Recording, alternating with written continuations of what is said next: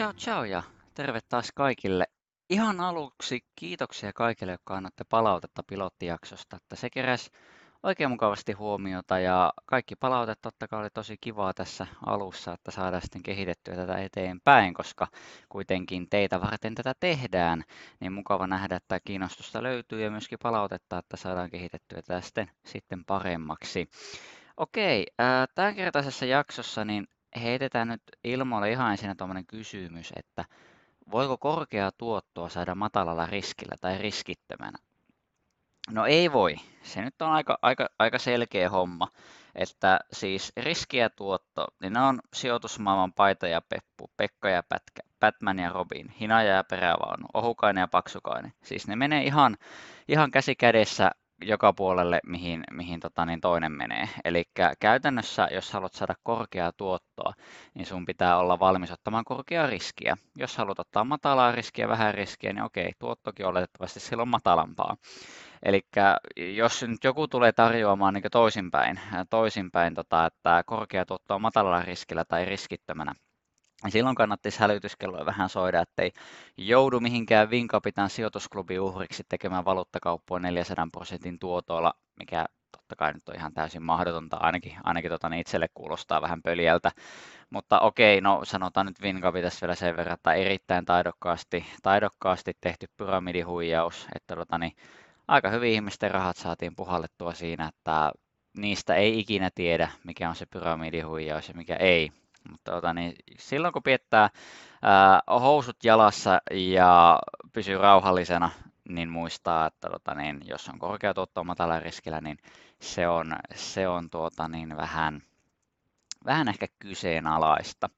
Mutta lähdetään puhumaan vähän osakestrategioista.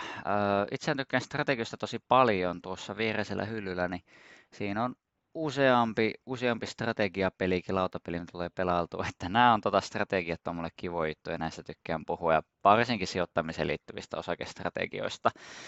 Ähm, no osakestrategioita on vaikka kuinka monta, niitä on vaikka kuinka monta kuin ihmisiä, että siis jokainenhan kuitenkin, jokaisella on oma strategia, että millä lähtee sijoittamaan. Joku voi sijoittaa vaikka kokikseen sen takia, että ostaa kokista lavan päivässä, niin sitten ajattelee, että hei, miehän maksan itselleni tässä, niin hei, tämä on aika hyvä juttu. Se on tota, niin yksi, yksi tapa tietenkin.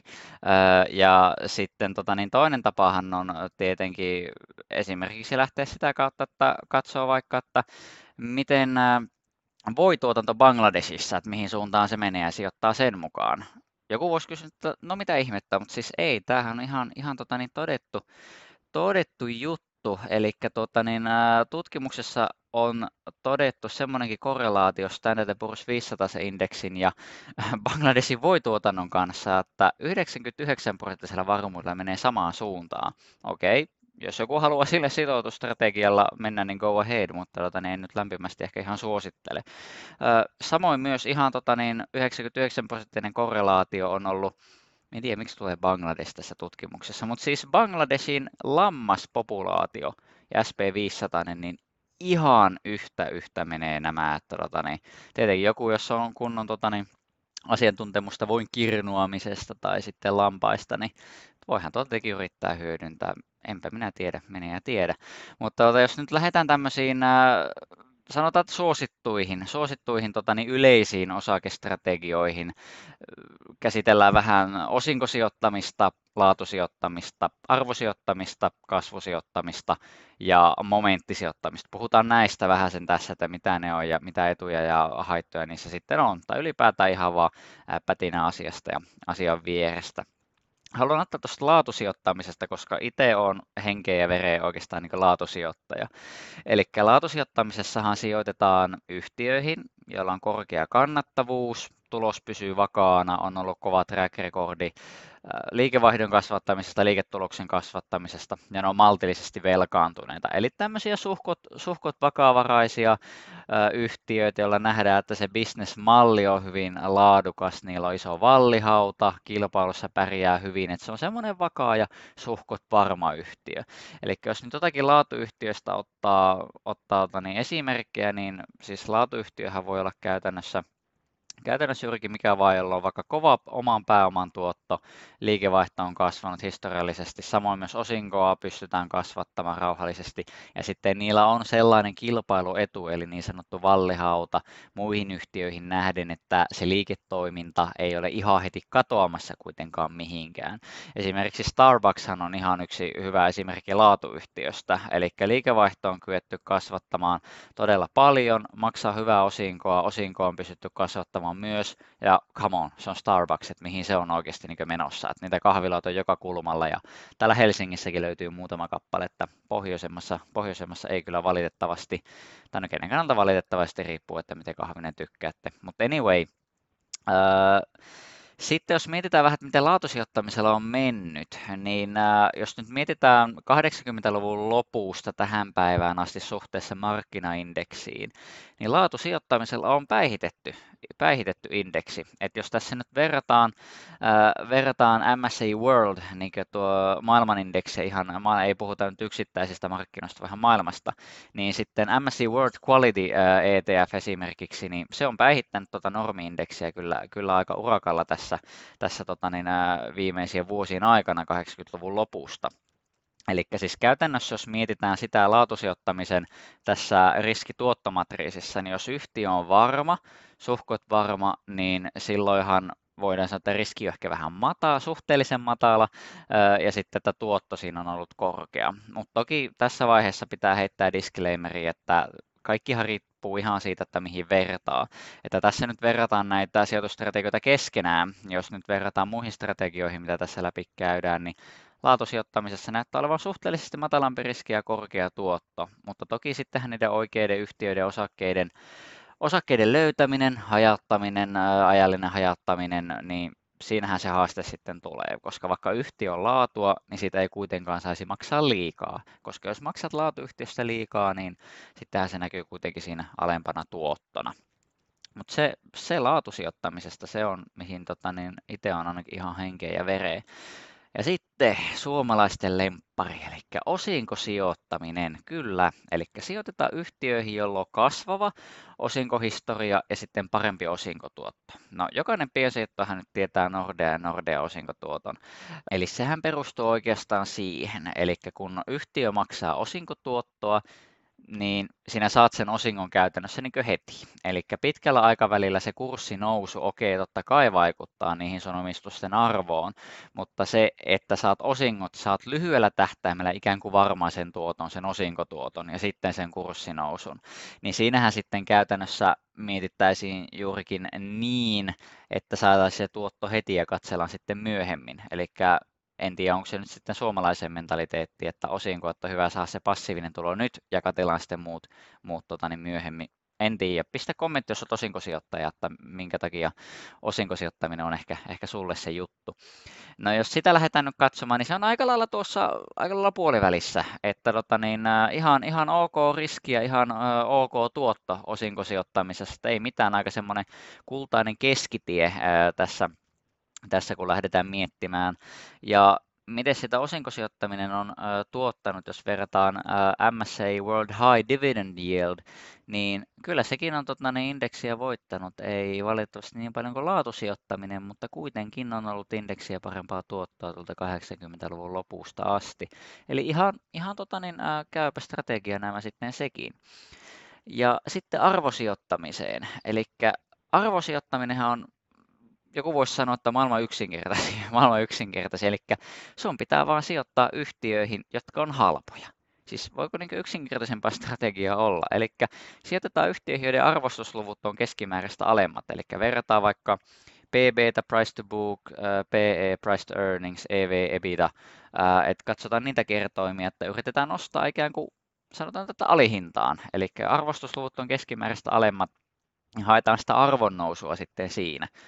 Ideahan on yksinkertainen, mutta siis tämähän on todella vaikeaa. Siis aivan sairaan vaikeaa itselle, että jos lähtisi arvosijoittamaan, niin se, että onnistut löytämään ne oikeat yhtiöt ja katsomaan, että se arvostus on varmasti oikea, Siis maailmallahan on, maailmallahan on kyllä useat sijoittajat, jotka vannoo tämän nimen henkeä ja on tehnyt tuloksellista työtä. Että tota, niin, äh, sehän on kyllä tota, niin, erittäin hyvä, hyvä yksinkertainen strategia, että pystyy ainakin pitämään mielessä, että miten lähtee niitä esimerkiksi yhtiöitä tarkastelemaan ja millä perusta lähtee tekemään sitä sijoituspäätöstä. Niin sehän on taas sitten, jos esimerkiksi laatusijoittamisen vertaan ihan eri, katsotaan ihan erilaisia kriteereitä, niin tässäkin niin oikeastaan tulee se ilme, ilmettä, kuinka erilaisia sijoitustrategioita ihan osakesijoittamisessakin voi olla. No, lähdetäänpä sitten katsomaan, miten arvosijoittamisella World Value Weighted, niin äh, sillä tota, niin näyttää, että silläkin on saanut markkinatuottoa parempaa tuottoa. Äh, vähemmän mitä osinko osinkosijoittamisella, mutta tota, niin, ää, kuitenkin, kuitenkin ihan ok tullut sielläkin. Eli tota, niin, ehkä arvosijoittamisessa sitten on ollut se, ollut se nimenomaan se vaikeus, että kuinka löydät ne oikeat hommat, että et mene mihinkään ansaan, että hei tämä on halpa, koska tämä on halpa. Että aina pitää kuitenkin identifioida, että minkä takia tämä sitten kuitenkin on, on näillä arvostuskertoimilla ennen kaikkea ansaitseeko se tämmöisiä arvostuskertoimia. Että sitähän tota, niin kaikki osakeanalytikokki työkseen tekee. Ja siinä sitten jos verrataan, että miten se riski, tuotto siinä, niin arvosijoittaminen aika lailla osinkosijoittamisen aika keskellä, mutta toki siinä sitten, että löydät, löydät ne oikeat yhtiöt, niin sille voi saada suhteellisen, suhteellisen korkeampi riski, mutta matala tuotto, niin on sitten siinä, siinä historiallisesti kuitenkin, kuitenkin ollut, jos lähtee ikään kuin peilaamaan niitä kahta. Sitten kasvusijoittaminen. No, tämähän on sitten pelimiehen puuhaa, että tota, niin, sijoitetaan kasvuyhtiöihin, joilla on ollut korkea liikevaihdon tai tuloksen kasvu ja odotetaan, että se kasvaa myöskin nopeaa. Niin Tämähän on osalta ehkä vähän semmoista spekulointia, tai jos joku tietää, niin voi väittää vastaan, että ei tämä mitään spekulointia ole, vaan tämä on tietoa, että hemmetteikö se siellä höpiset. Öö, niin kasvusijoittamisessa sijoitetaan tosiaan yhtiöihin, jotka kasvaa. Haetaan sitä kasvua ja yhtiöitä, jotka kasvaa nimenomaan nopeasti. Jos niitä nyt lähtee katsomaan, miten niillä on sitten mennyt, niin yllättävästi 80-luvun lopulta tähän päivään asti, niin markkinatuottoa huonompaa tuottoa kasvusijoittamisella on tullut. Eli tuota, niin, Tämähän on mielenkiintoista. Tätä jos lähtee miettimään, niin kasvusijoittamisessahan on korkea riski, että sitä korkeampaa ei strategioilla niin oikeastaan saa, ellei lähestyä johonkin kryptovaluuttoihin tai muuhun, muuhun hömpötykseen, mistä itse en oikein välitä ollenkaan niin äh, mielenkiintoista, että siinä ehkä se korkea riski niin näyttää, että pitkässä juoksussa ei olekaan palkinnut niin paljon. Toki vaikea sanoa, että mitä tulevaisuus tuo tullessaan, mutta ainakin toistaiseksi on näyttänyt siltä, että korkea riskin ottaminen kasvuyhtiöiden kanssa niin ei ole ollut niin kannattava strategia, mitä esimerkiksi arvosijoittamisessa, osinkosijoittamisessa tai vaikkapa laatusijoittamisessa. Ähm, sitten jos katsotaan vielä, vielä mitä muuta, niin ähm, momentti tämä on itselle vähän semmoinen erikoisempi, että momenttisijoittaminen. Että siinähän on ideana oikeasti, että sijoittaa, sijoitetaan aina voittaja-osakkeisiin, eli osakkeisiin, jotka on noussut lyhyellä aikavälillä. Että ajatellaan, että tämä osa, osake on nyt kuuma, niin ostetaan sitä ja nautetaan hyvistä kyydeistä, että ostaa vain sen takia, että kaikki muukin ostaa, että se vähän niin kuin työntää sitä hintaa ylöspäin. Minä en oikein itse tuohon usko, usko, että pitkällä aikavälillä se olisi hirveän kannattavaa, mutta äkkiä kun me katsotaan nyt se, että momentti, MSC World Momentum, kun katsotaan, niin no joo, kyllä sekin markkinatuottoa, parempaa tuottoa on tarjonnut, mikä sinällään on ihan, ihan mielenkiintoista. Sitten jos mietitään, mihin se, mihin se menee tuossa tuottoriski, matriisissa, niin käytännössä momentissa, niin okei, siinä on korkea riski, mutta korkea tuotto. Eli sillä on saatu korkea tuottoa ottamalla korkeaa riskiä ajan saatossa nimenomaan, nimenomaan sillä, että sijoitetaan lyhyellä aikavälillä niihin yhtiöihin, jotka nousee nyt, ja oletetaan, että se riittää sitten tukemaan sitä arvonnousua. Että tämäkin on ihan mielenkiintoinen, mielenkiintoinen strategia sen suhteen. Ja jos näitä nyt katselee tästä vielä, niin pitkässä aikavälissä, niin kuin puhuin, niin laatuyhtiöissä johtava strategia on ollut pitkässä juoksussa tuottoisin. Et se on tuottanut noin 2,5-3 kertaa markkinaindeksin verran. Ja noista strategioista, mitä käytiin läpi, niin ainoastaan kasvusijoittaminen, kasvuyhtiöihin sijoittaminen on hävinnyt indeksille.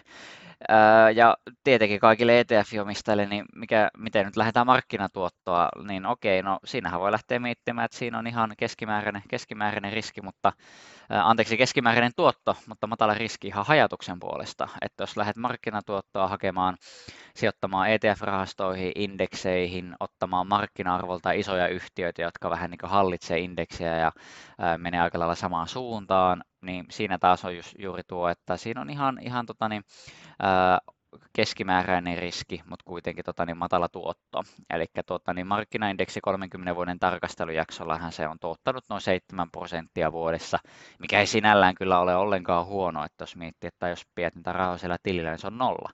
Eli tuota, silleen, mutta kaikkihan, tota, näissä, kaikissa näissä strategioissa kuitenkin on yksi asia yhteistä, että kaikki liittyy riski.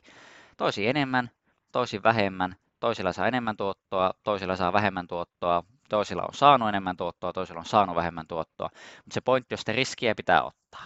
Ja se, että jos haluaa lähteä sille omalle varallisuudelle ja hakemaan sitä tuottoa, niin silloin on valmis pitää ottamaan riskiä sun pitää vaan itse sitten miettiä, että kuinka paljon olet valmis ottamaan sitä riskiä ja sitten vähän miettimään, että mikä se on se sun strategia. Onko se laatusijoittaminen, onko se osinkosijoittaminen, onko se arvosijoittaminen, onko se momenttisijoittaminen, lähdekö seuraamaan Bangladeshin voin kirnuamista vai Trumpin twiittejä? Vai miten liian haluakaan tehdä, niin siis kunhan itse tiedät mitä teet ja olet varma, että se on sun oman oman tota, niin riskisietävyyden sisällä, niin ei muuta kuin anna palaa. Et minä en tässä niin suosittele yhtään mitään, mutta itse sanon, että on kyllä ää, pidemmän aikaa tuohon laatusijoittamiseen kyllä, kyllä uskonut aika paljon, ja siihen näyttää niin empiirisiä havaintojakin olevan, olevan ihan hyvin.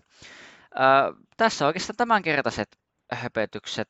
Kiitoksia. Palataan jälleen ensi kerralla ja toivottavasti me herättää ihan mukavasti keskustelua sitten eri osakestrategioista ja toivottavasti pääset jakamaan toisillenne sitten, että mikä on tota, niin sun oma sijoitusstrategia, miten sillä on mennyt ja mitä mieltä näistä muista. Mutta jatketaan tästä taas sitten seuraavassa jaksossa. Niin ei muuta kuin tällä kertaa. Kiitoksia tästä paljon ja hei hei!